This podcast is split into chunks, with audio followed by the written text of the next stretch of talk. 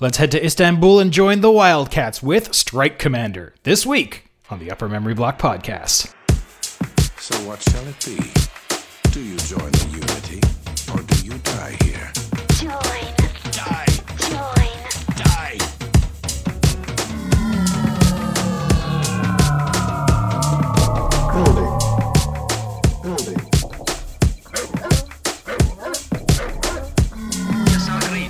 Hello, everyone, and welcome to episode number 27 of the Upper Memory Block podcast. As always, I am your host, Joe. I'm back with you one more time. This is our first episode after uh, the one year show, so this will be uh, one more time starting year number two to uh, talk about a great game from the DOS and pre Windows XP gaming era. We're going to talk about all the usual suspects, the gameplay, technical stuff, development story, and then we are going to conclude whether or not the game we talk about this week is still fun today or not. So, yeah, that's that. Um, things have been going pretty well here. I've been super busy uh, the past two weeks. Lots of stuff going on. Spring is kind of springing, I guess. It's it's getting it's April now. It's been raining the past uh, the past week, I guess. We've had some some big windstorms here in Toronto, which uh, aren't really ideal. We almost had an ice storm a couple days back. That didn't quite materialize, but uh, power was flickering and stuff like that. So um, hopefully better weather is approaching. It's it's pretty nice out today. It's supposed to be quite warm over the next few days, then it's supposed to rain again. So that's the weather report from Toronto, Ontario, Canada for April, the beginning of April 2013. Uh, so enough of that. And I guess now let's, as we always do, get onto a couple of little items of the news. So not quite as much uh, news this time around as we had last time with uh, with LucasArts and all that stuff, but in the wake of LucasArts' closure, Raven Software has actually released their source code for uh, their great Star Wars games, Jedi Outcast and Jedi Academy. There's their, uh, I'm pretty sure these, these are actually, yes, these are in the, the Dark Forces series. So there's Dark Forces 1 and 2, and then we have Jedi Outcast and Jedi Academy, which are kind of Dark Forces 3 and 4, I believe. Uh, I'm not too sure about the legality of, uh, of Raven Software doing this, because I'm pretty sure, despite the fact that they are the developer uh, LucasArts formerly, and I guess now Disney are, are the publisher that owns the rights to uh, to the software. But uh, you know, despite the fact that it may have to be pulled, it hasn't been yet, as far as I know. This happened shortly, I think, the day after I recorded last week's show, and it doesn't look like it's been pulled down yet. I thought it was a pretty cool gesture on their part to honor um, the legacy of of LucasArts. And I know on the Facebook group, I've been posting quite a few uh, LucasArts articles have been coming up people speculating about you know what's going to happen with uh, the non-Star Wars franchises because right now the only thing that's been coming up kind of in the news, now the only thing that Disney's talking about at the very least is what they're going to do with Star Wars gaming and what the next Star Wars game is going to be and how they're going to license Star Wars games, but no one's saying anything about you know awesome titles like Monkey Island, like Maniac Mansion, like things like that. So you know that's all still up in the air. I guess has a lot of really good articles. A lot of uh, Ron Gilbert and uh, Tim Schafer have been posting some stuff from the archives, if you will, some old uh, promotional material, some fun internal videos, and uh, you know, just showing that back in the day, LucasArts seemed like it was a very, very cool place to work. So as more comes out about the demise of LucasArts, uh, the more I will, you know, I will, uh, I will post it as as I always do, and and we can only hope that this hopefully will mean good things for those other game franchises that LucasArts handled or that owned or created that uh, we really did enjoy. So, next, I haven't talked about Space Venture much. Uh, if you remember Space Venture being the ongoing project from the uh, two guys from Andromeda, creators of Space Quest. Uh, well, an update came out last week with a, a little short kind of alpha video featuring music from Ken Allen. Uh, it kind of showed the main character walking around a little bit, a little bit of some interactions between him and some other characters. His uh, his little sidekick toolbox dog Rooter, stuff like that. Uh, work is proceeding.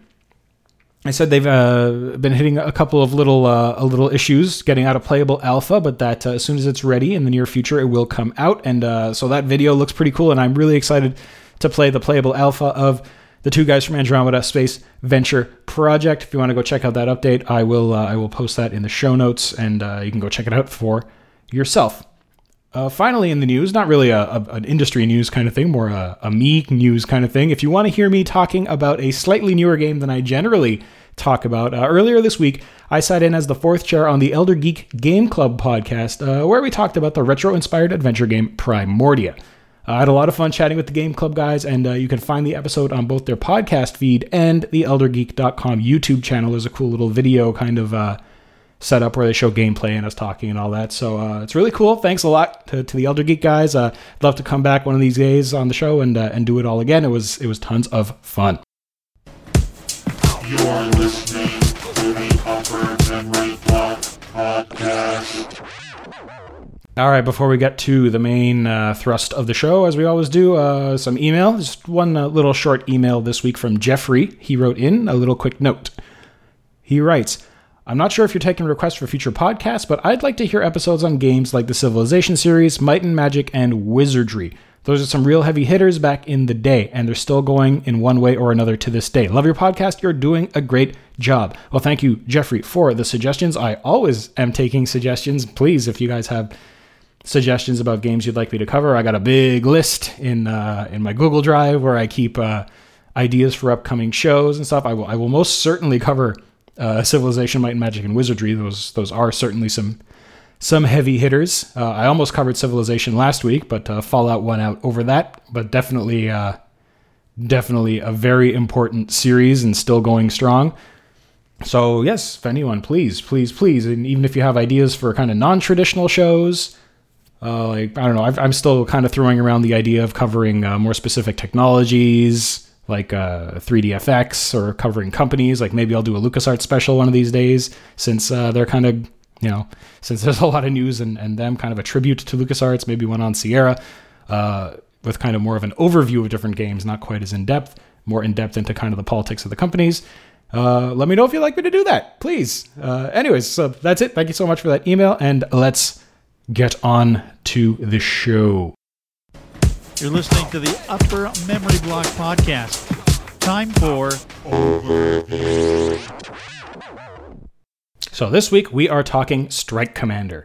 So Strike Commander is a single game released in 1993. It was developed by one of my favorite game companies, Origin Systems, and published by the 2013 winner of Consumerist Worst Company in the World Award, Electronic Arts. So as we generally do, let's focus a bit on the genre of Strike Commander. This is one we've seen before. Strike Commander is a combat flight simulator. Uh, we've discussed combat flight sims before. We discussed them way back in episode 9 when we talked about Red Baron. So, with that in mind, uh, let's talk a little bit about them just to refresh our memories. Combat flight simulators exist to model the behavior of military aircraft and engage the player in kind of their operation. More specifically, Strike Commander is a modern jet simulator as it focuses mainly on flying the F 16 Fighting Falcon.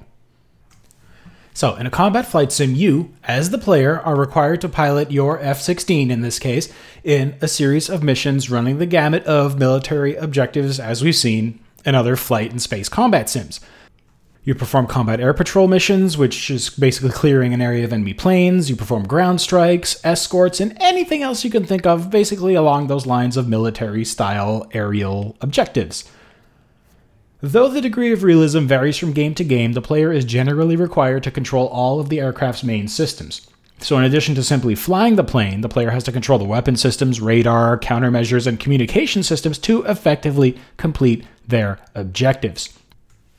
Finally, in addition to being a flight sim, Strike Commander also introduces a management game where profits from completed missions must be invested into maintenance and replacement of aircraft and the purchase and replenishment of additional weapons. So not only is it a combat flight simulator, there's also a little bit of kind of pseudo business simmy kind of aspects to the game as well.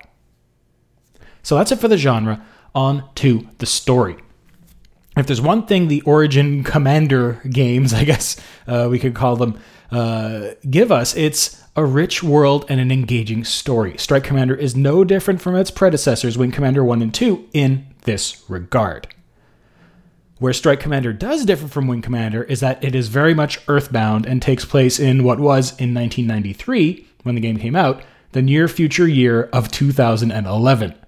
Strike Commander's version of 2011 is much different from the 2011 that we all lived through. Much like last show's story in Fallout, Strike Commander's history goes a little bit sideways from uh, the one that we are used to hearing. The manual outlines the events from 1992 to 2011. 1992 sees newly free Russian republics form a Commonwealth of Independent States, or the CIS. Uh, there's little peace in the CIS, however, as some member states are unhappy with this new arrangement and attempt to leave. Uh, 1994 sees Iraq formally admitting to having nuclear strike capabilities. I bet George W. Bush would have been really happy about that. Uh, the U.S. invades, launching a number of surgical strikes against Iraqi nuclear targets. 20 of these strikes, however, inadvertently hit civilian targets. This ferments anti US sentiment across the Middle East and results in the Middle East banding together and declaring a jihad against the West. Westerners in the Middle East are killed. Oil exports to the US and Canada are discontinued. This results in increased drilling in Alaska and widespread environmental damage. The upshot to this environmental damage is Alaska suing the US government. The case, unfortunately, is thrown out in the Supreme Court pretty quickly. So by 1997, European nationalism is at an all time high, with terrorism and rebellion widespread across both uh, Western Europe and the Eastern Europe kind of CIS countries. At the same time, the US conflict in the Middle East comes to a close with a US victory. It's a pretty hollow victory, though, as most of the Middle Eastern oil fields have been destroyed, resulting in a global oil shortage. 2000 sees the US market crash in relation to a run on oil futures. Three major U.S. financial institutions close their doors, and the U.S. government nears bankruptcy trying to cover FDIC debts. At the same time, the big one hits California. Due to the financial crunch, uh, the government does not send in disaster relief to the earthquake stricken state. This results in riots in California, with the state government threatening secession from the Union. The government sends in troops but is able to defuse the situation, promising sanctions to help California. These sanctions are uh, take form, at least, in uh, in major tax breaks for the state, which does in fact bring them back into the fold. The problem now, however, comes in with other states. Feeling slighted by Washington, Texas is the first state to secede from the Union. They are soon followed by Alaska, who also shuts down their oil pipeline, claiming it as their own national resource. This results in the Petro War of 2001, where the US, Canada, OPEC, and the remnants of the CIS in Europe fight over Alaskan oil rights. Now, in an effort to put a dent in its escalating debt, the US government greatly expands the IRS in an effort to collect outstanding back taxes from citizens and businesses. This action results in riots that destroy much of downtown Washington, D.C.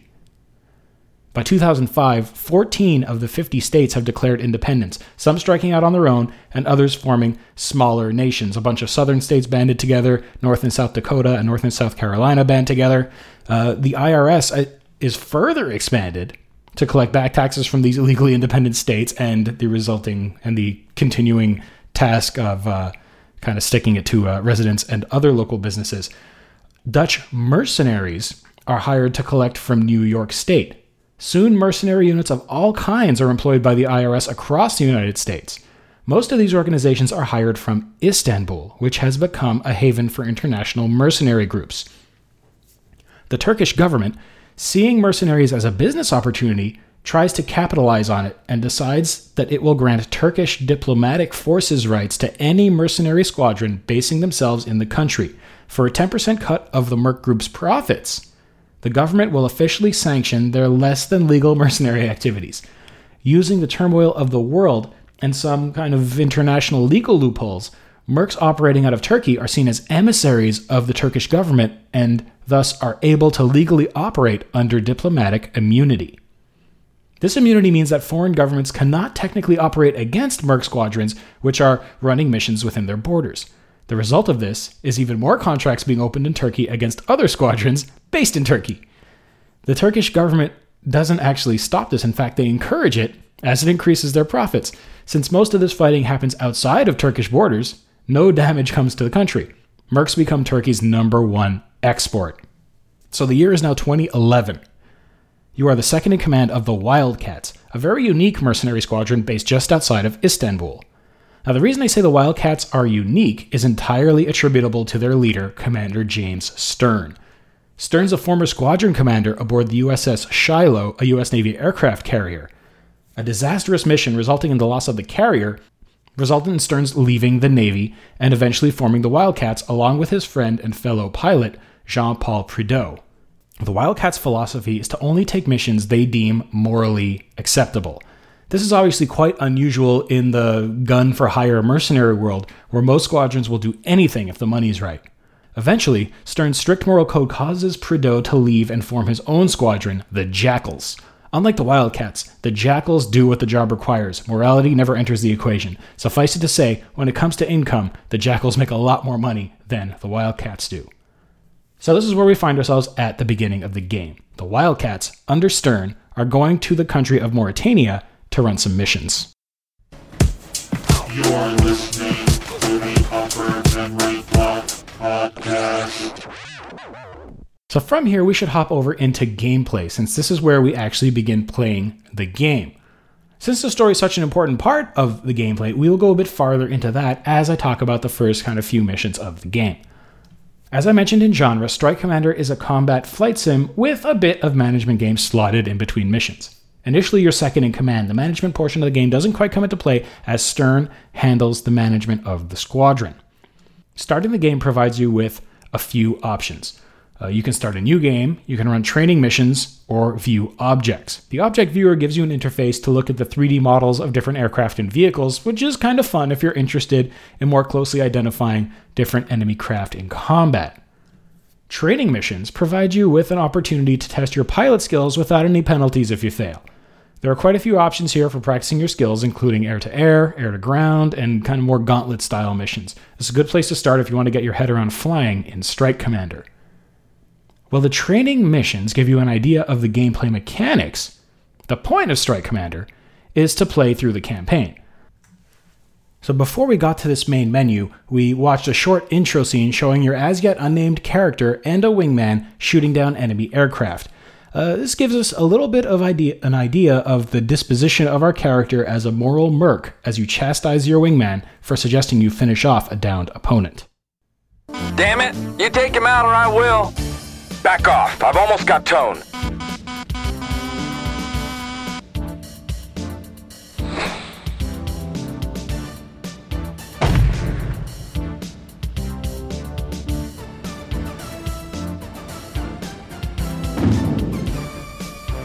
Nice kill, hotshot.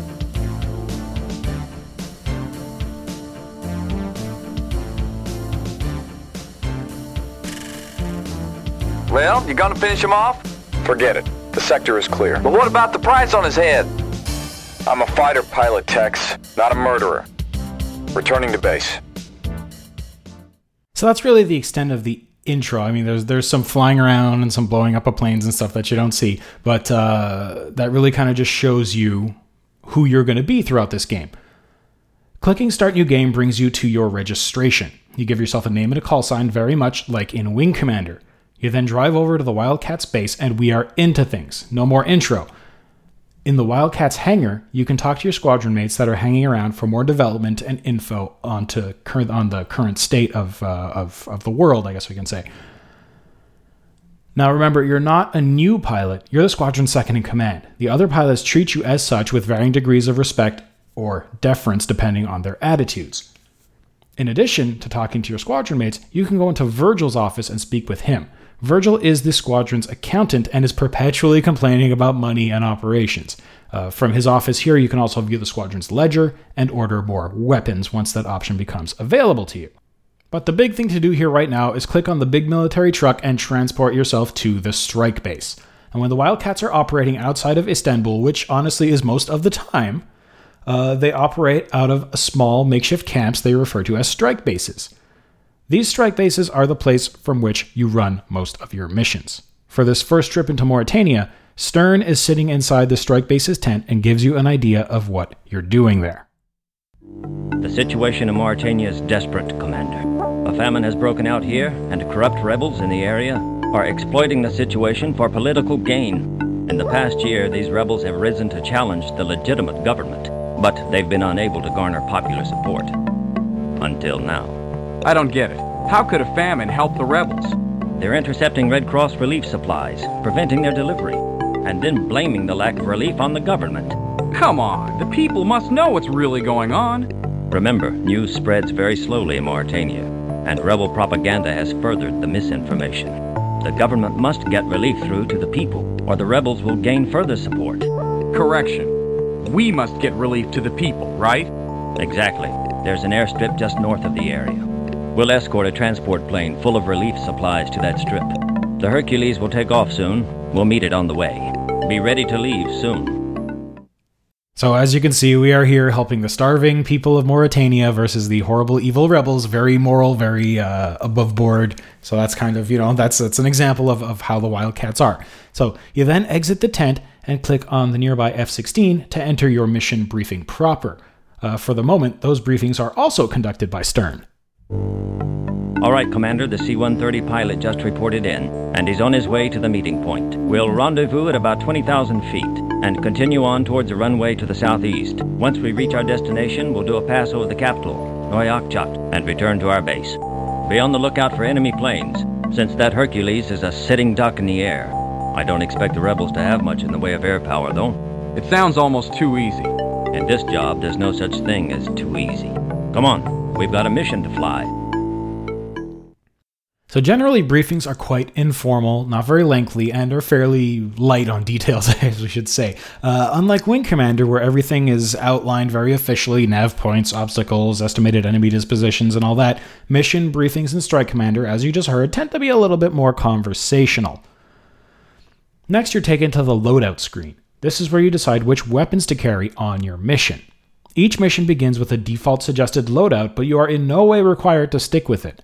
You always take off with a full thousand rounds in your Vulcan cannon, which can be used for both air to air dogfighting and ground strafing.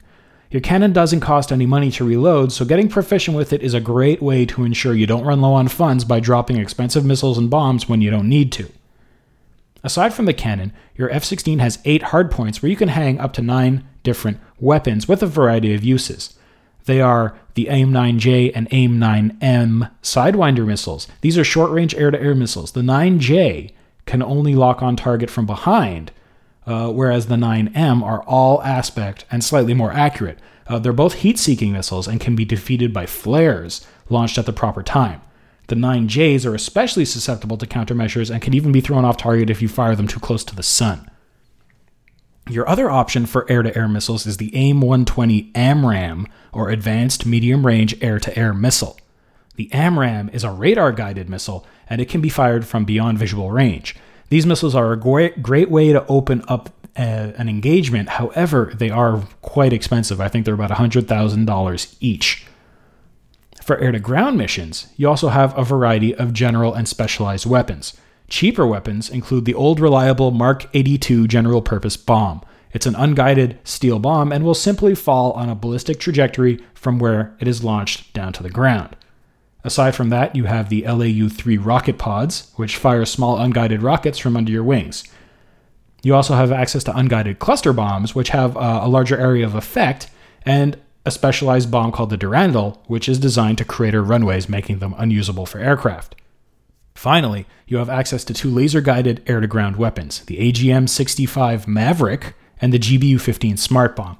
These weapons, while more expensive, almost always hit their targets, keeping you out of the line of ground fire from AAA batteries. So, based on the briefing, this is just an aerial escort mission, so we only need to stock air to air missiles.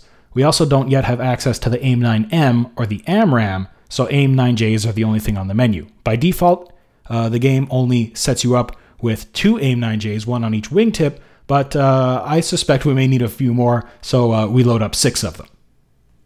Finally, finally, we get to fly. You start all missions on the ground, lined up on the runway, ready to take off. There's no ground taxiing or anything like that in Strike Commander. Uh, Strike Commander is definitely a joystick game. It supported a wide variety of sticks from the standard 4 axis joystick to the CH Flight Stick Pro to the full Thrustmaster, really expensive metal flight control system with throttle and rudder pedals.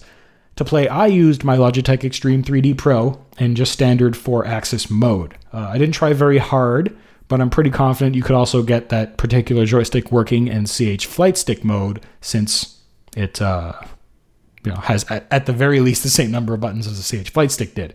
Thrustmaster mode, I'm not quite sure, but I guess we could always mess around and see if that is possible. The game manual states a proper takeoff consists of the following actions apply your brakes, lower your flaps, and activate full afterburners. Once you start moving, release the brakes and wait until the nose raises off the ground by itself. This is known as rotation. At this point, you can pull up slowly and lift your F 16 off the runway. Once you're clear, you can raise your landing gear, raise your flaps, and throttle back to normal military power. Jet fighters have two, I guess we could call them groups of throttle settings. You have mil 1 to 5 and aft 1 to 5. So it's military and afterburner. Afterburners inject additional jet fuel into the engine after the initial fuel is ignited.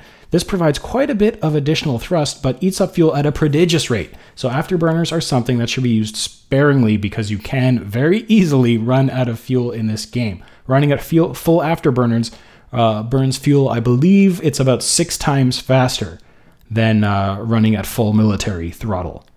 Here we see already one of my issues with Strike Commander. Uh, you're instructed to take off using this nice, proper method, and given my actual flying experience, it does make sense. However, you don't need to use this procedure. Really, you can just turn on the afterburners, wait a bit, pull up on the stick, and go. The physics and the flight modeling in Strike Commander are pretty decidedly arcade like. Sure, you can stall, you can hit other planes in midair, you can black out from G forces, but overall, the physics of flight in this game are not incredibly realistic. So, regardless of how you get your plane into the air, hitting A engages the autopilot, which whisks you away from your base toward your first waypoint. This is the same kind of autopilot slash time compression system that was introduced in Wing Commander. It helps keep the action moving and also helps you, as the pilot, to not have to worry quite as much about navigation. So, in this first mission, as Stern told us, uh, we meet up with the C 130 at the first waypoint. You then fly onto the second waypoint, escorting the plane. Closer to this nav point, you encounter your first enemies, a group of MiG 21 fish beds, intent on taking out the C 130. Now, air combat begins. This is really the bulk of the game and where the fun lies. You have a variety of realism settings to make combat more or less difficult. Current aircraft radar systems are forward scanning only, which means you can only lock on to targets that are in the front arc of your plane. Uh, you can turn that off in the options and enable 360 degree targeting to help you out. Uh, you can also turn on easier gun hits, unlimited ammo, smart targeting, which identifies friend or foe more easily, and there's lots of little tweaks like that uh, if you're in this for the story over the fight. I tried to keep things as realistic as possible, though I did eventually turn down the enemy skill level to rookie. So you engage the enemy planes as you expect you would. Since you only have AIM 9Js equipped, uh, you can't really open up a, with a missile since the plane, the enemy planes are facing you. So either hold off until they fly past, or try to catch them with your guns on the initial pass. Then combat turns into what I like to call the turning game. You try and get behind your enemy while he tries to get behind you. Missiles, at least this early in the game, are not incredibly effective. They tend to miss more often than not, especially if your target deploys flares, which they most generally do. Uh, until you get your hands on A9Ms and AMRAAMs, you really do need to rely on your guns. You've got a thousand rounds in your Vulcan cannon, but you can burn those, through those in about five seconds of sustained fire. You need to fire your cannon when it counts, and even then, only in short bursts. If you run out of missiles and cannon rounds before all the enemies are downed, all you could really do is try and get your wingman to take them out for you, which doesn't usually work very well, and uh, otherwise just make your way back to base without getting shot down and hope you did enough to complete the mission. But let's be positive and say between you and Stern, you downed the MiG 21s. You then leave the C 130 to its own business, fly over to the capital, and return to base. So once you're around your base, you can hit A to auto land, or you can try it yourself. Again, landing in Strike Commander is about as realistic as taking off was. You're at about 5,000 feet, very close to the runway when you come out of autopilot. In the real world, landing from this altitude and this distance would be suicide. In Strike Commander, however, you drop the throttle down to mil 1, you extend the air brakes, the flaps, and the landing gear, point your nose at the end of the runway, and you drop like a rock. Once you're close to the ground, pull up a little bit, touch down, cut the throttle, and 99% of the time you'll land and complete your mission. So that's a pretty good example of a regular mission in the game. Some are more challenging than others, obviously, and some involve ground attack, which is also fairly challenging, at least until you get the hang of it. After your missions in Mauritania, you return to Istanbul and are tasked by Stern to head to a bar named Salim's and pick up new work. You do so. At the same time, you also encounter Jean Paul Prideaux and interact with him and Stern. The next set of missions take you to South America.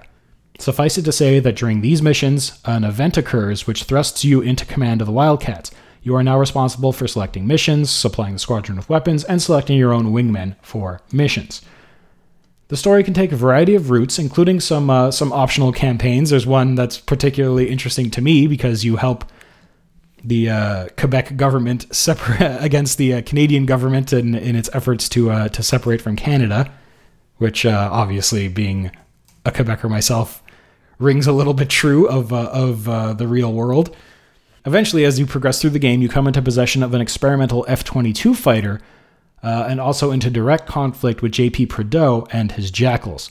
I won't go into much more detail than that. Uh, the story is really quite engaging. If you do decide to play the game, it is something you should experience, as uh, you know, it is really quite cool. You're listening to the Upper Memory Block Podcast. Time for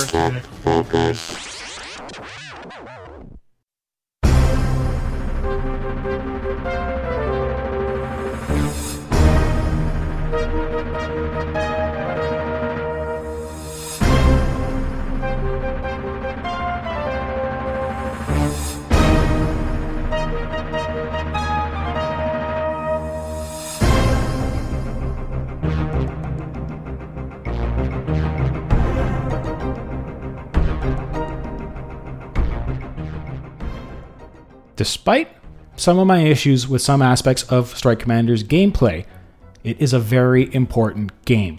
Strike Commander was a machine killer back in 1993. The disc based version of Strike Commander required at least a 386 33 MHz with at least 4 megs of RAM. It also required 586 of your 640K conventional memory to be free.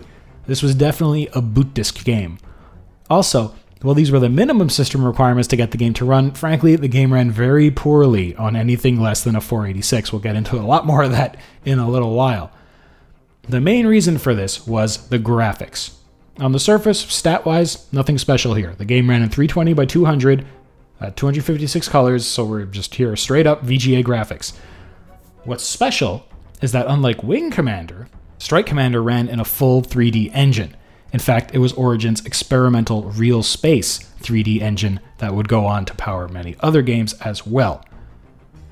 So, fine. X Wing came out the same year and also ran a full 3D engine. However, X Wing's engine featured relatively simple 3D models with flat colors. Strike Commander took this idea to the next level. It modeled all terrain, aircraft, and ground objects in 3D with texture mapping, shading, and an unheard of amount of detail. For the time, the models looked incredible, virtually photorealistic. Some cutscenes contained uh, pre rendered 3D art, which was also incredibly realistic when compared to the more cartoony, hand drawn art styles of other competitors. Interactions with other characters were similar to that of Wing Commander and Wing Commander 2, with the sort of kind of shoulders up view of the person you're speaking to, with occasional more cinematic shots pulled out to show what was going on different situations and some minimal animation. The CD ROM version of the game featured full voice acting, though, as you may have heard in the clips I played, it was far from the most professional work we've heard on this show, and those were probably two of the best actors, being Stern and uh, and your character. A lot of the kind of more bit players were were decidedly less good than those two were. In fact, I was almost tempted to turn off the speech and just have the written kind of uh, the written lines back because it frankly really took me out of the game. Of course, to make the sound and speech audible, you needed to have a Sound Blaster or 100% compatible sound card. The game's music was MIDI, as you've heard, uh, this with the same event-based music system that was introduced in Wing Commander. So different themes, different musical cues meant different events were occurring. The music is memorable, especially to me the main theme. The interstitials while on the ground are suitably interesting, and the in-flight music is suitably action-packed. While it isn't my favorite video game soundtrack, it's it's quite good in its own right, and on listening to it, I was definitely brought back to uh, my original playthrough back in the 90s. A team of four composers worked on uh, different aspects of the music, headed by audio director Martin Galway, who has in fact come on board for Chris Roberts' new project, uh, Star Citizen, that I've been talking about here and there as of late. Suffice it to say that from a technical perspective, everything Strike Commander did was big and very, very ambitious.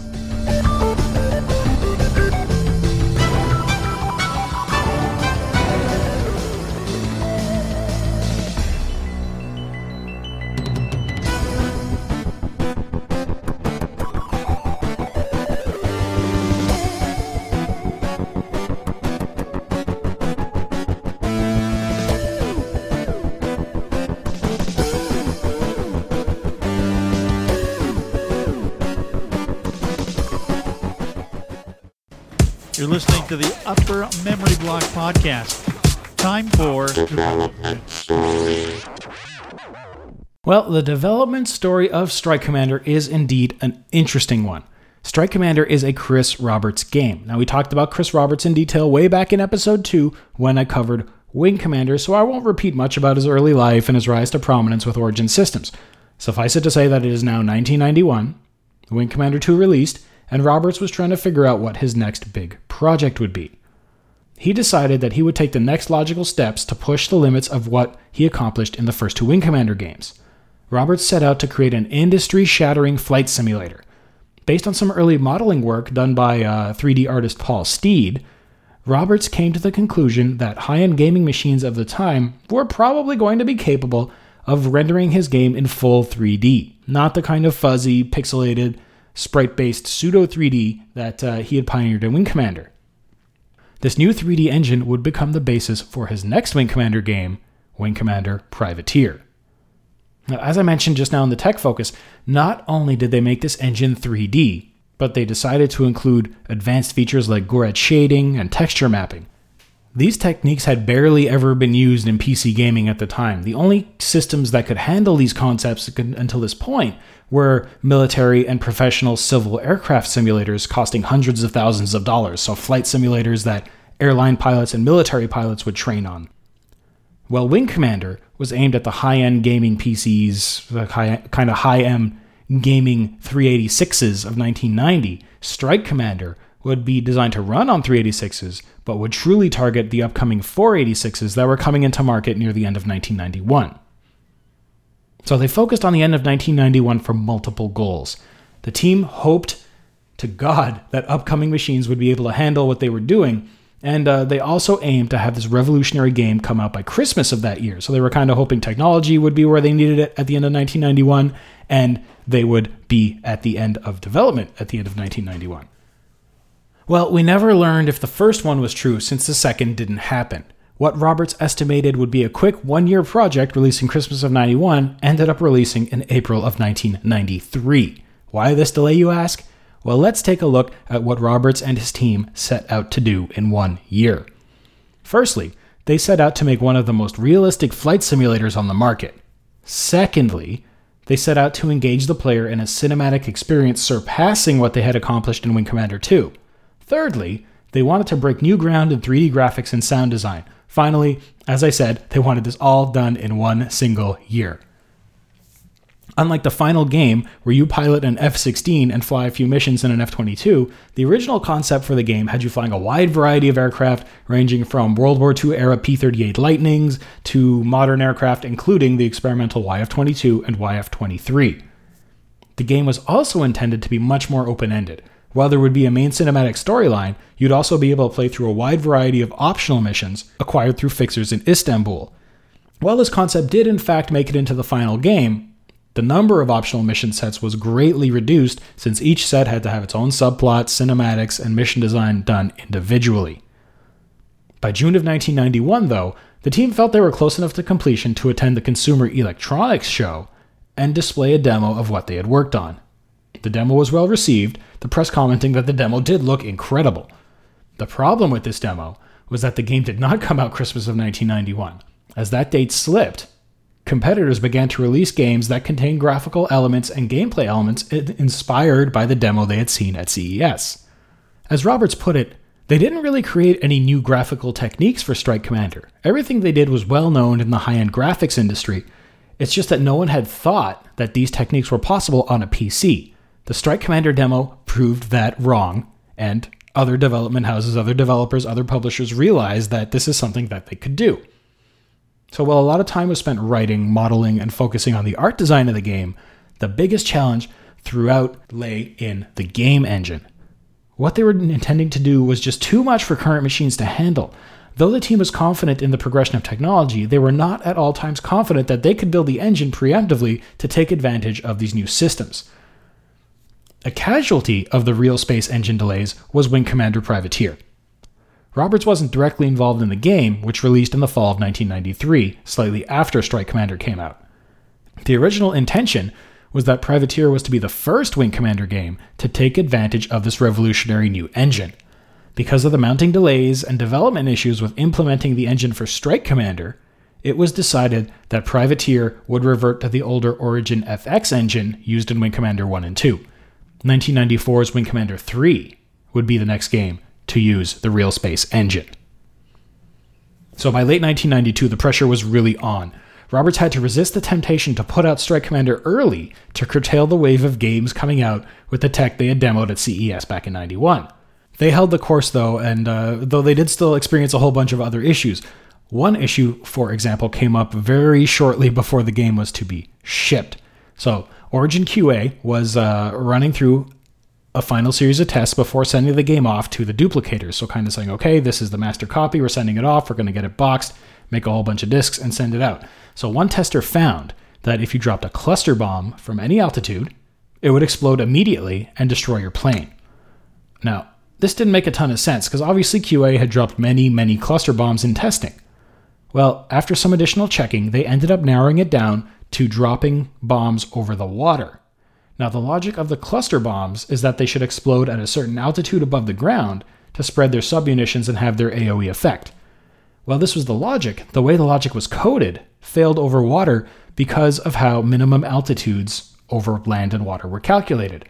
Uh, instead of fixing cluster bomb logic, which would have affected how they work across the entire game, uh, which obviously would create an additional delay, which this late in the game could not happen, they simply removed the code which allowed the bomb to detonate over water. So if you're playing Strike Commander and you're flying over water and you're carrying cluster bombs, drop them and look at the weapon camera. You'll notice that they don't actually explode, they'll just kind of hit the ground and do nothing. Sometimes in, in development, and I can attest to this being, uh, being a, programmer by day, kind of a thing. Uh, there's two ways to go about things. You can fix things right, or you can just tweak the piece of code that's actually broken as, as kind of a spot fix.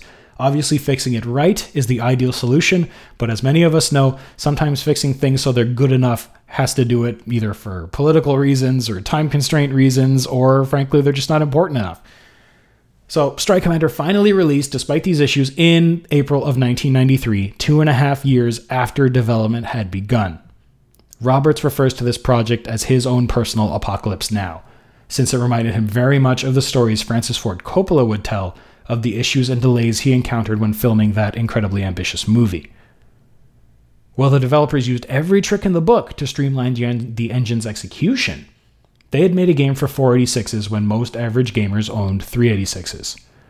While gamers with high end machines praised the game's incredible graphics, 3D cockpit views, and engaging story, the bulk of 386 owners lacked the horsepower to experience the game in its full glory. At the same time as the uh, the disc-based game released in April, of a separate speech pack released on floppy disk as well. This pack replaced some of the in-flight communications with digitized speech. In December of 1993, an expansion called Strike Commander Tactical Operations released. It featured 21 new missions and additional aircraft, extending the playability of the game. Then finally, in 1996, a CD-ROM Gold version came out. This version included tactical operations and was fully voiced. The CD-ROM version upped the system requirements from a 386 to a 486.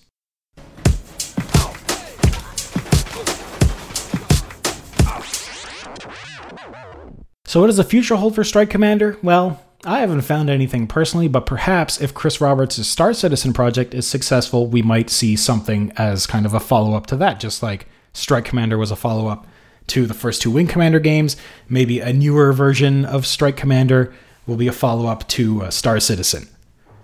So, as we usually do, let's talk about where we can get Strike Commander today. Well, the reason that I decided to cover this game now is exactly because you can get it now. A few weeks back, Strike Commander released on GOG.com for $5.99 USD. The game runs without many problems. The only issue I had is more of a, I guess we could call it an interface problem than a, a technical issue, since it appears that you can't set game options outside of actually flying in a mission. Uh, I had to enter the first mission for the first time under keyboard control and then activate my joystick. It was definitely a bit confusing as I was pretty sure that the game hadn't detected my joystick, but it turns out that it had.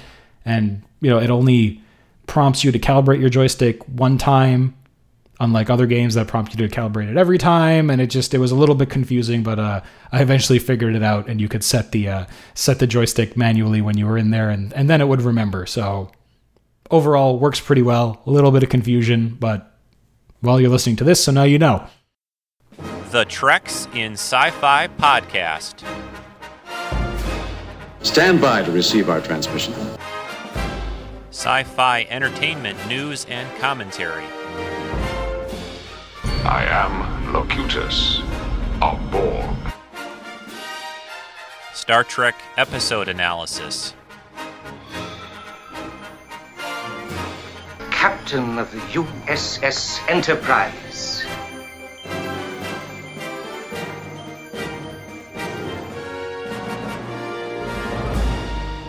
Hokey religions and ancient weapons.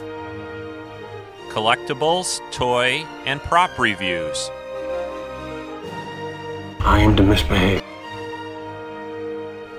The weekly Treks in Sci Fi podcast with your host Rico at treksinsci-fi.com. Okay, so time for the big question Does Strike Commander hold up today? Well, as much as it really does pain me to say this, it does not. I completely acknowledge the groundbreaking technical achievements of the engine, the fact that it went on to power the rest of the Wing Commander games, where it, you know, it, it did look great. It also pains me to say it doesn't hold up because my memory of Strike Commander is awesome. I didn't ever really replay it over and over again like I did with Wing Commander, but I do really remember enjoying it. This time around, I just found the flight mechanics were both too arcade like and also not arcade like enough, if that makes any sense. It, it's, it's like they didn't know if they were trying to make a realistic flight sim or an arcade shooter. There are elements of realism that conflict with ridiculously easy arcade style landings. In ground attack missions, you're still expected to combat aerial enemies, but your plane handles like a pig when it's loaded down with bombs. I mean, if you run out of missiles or ammo, all you can do is run away and try the mission again. Air to air combat is frustrating, as short range missiles miss most of the time, and hitting with guns is exceedingly difficult. And, you know, maybe that's realistic. Maybe that's the way air combat is, but I'm here to play a fun game, not chase around the same MiG 29 for half an hour until I run out of gun ammo. You know, it's just. It's a lot more frustrating than it is fun. At least I found that's what I found this time around. Even the then revolutionary graphics don't really hold up today. They're very jaggy, they're very muddy. I mean, they aren't awful by any account, but they could certainly look a lot cleaner. On top of that, the god awful voice acting totally threw me off to the point I wanted to switch back to the old style text. Now, all this isn't to say that there aren't good points about Strike Commander. The story is interesting and immersive, and for the time the whole game was truly revolutionary. It's just, frankly, not that fun to play today.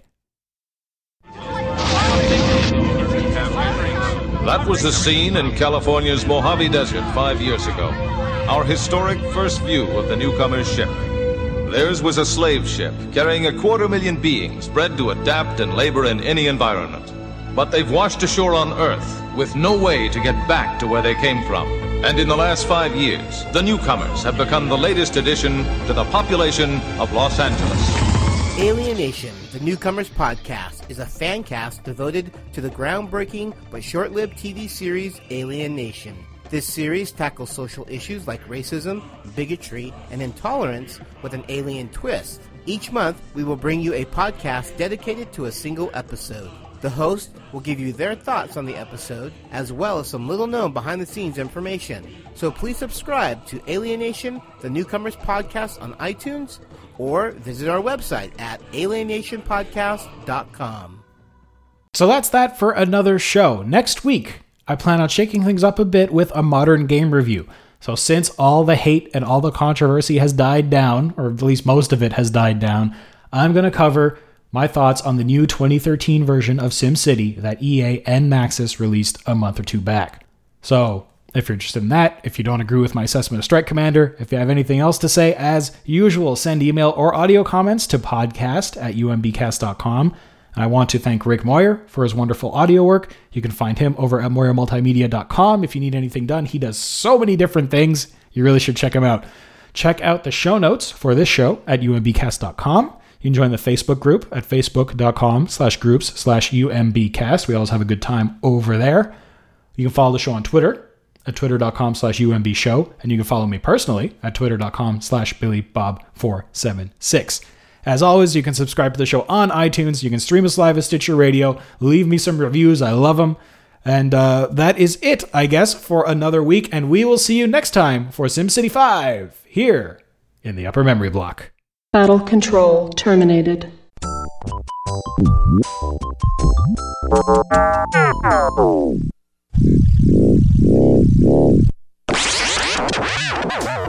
You've been listening to the Upper Memory Block Podcast with Joe Mastroianni. For more information on the podcast, visit umbcast.com. That's umbcast.com. Write to Joe today at podcast at umbcast.com. That's podcast at umbcast.com. So what shall it be? Do you join the Unity, or do you die here? Join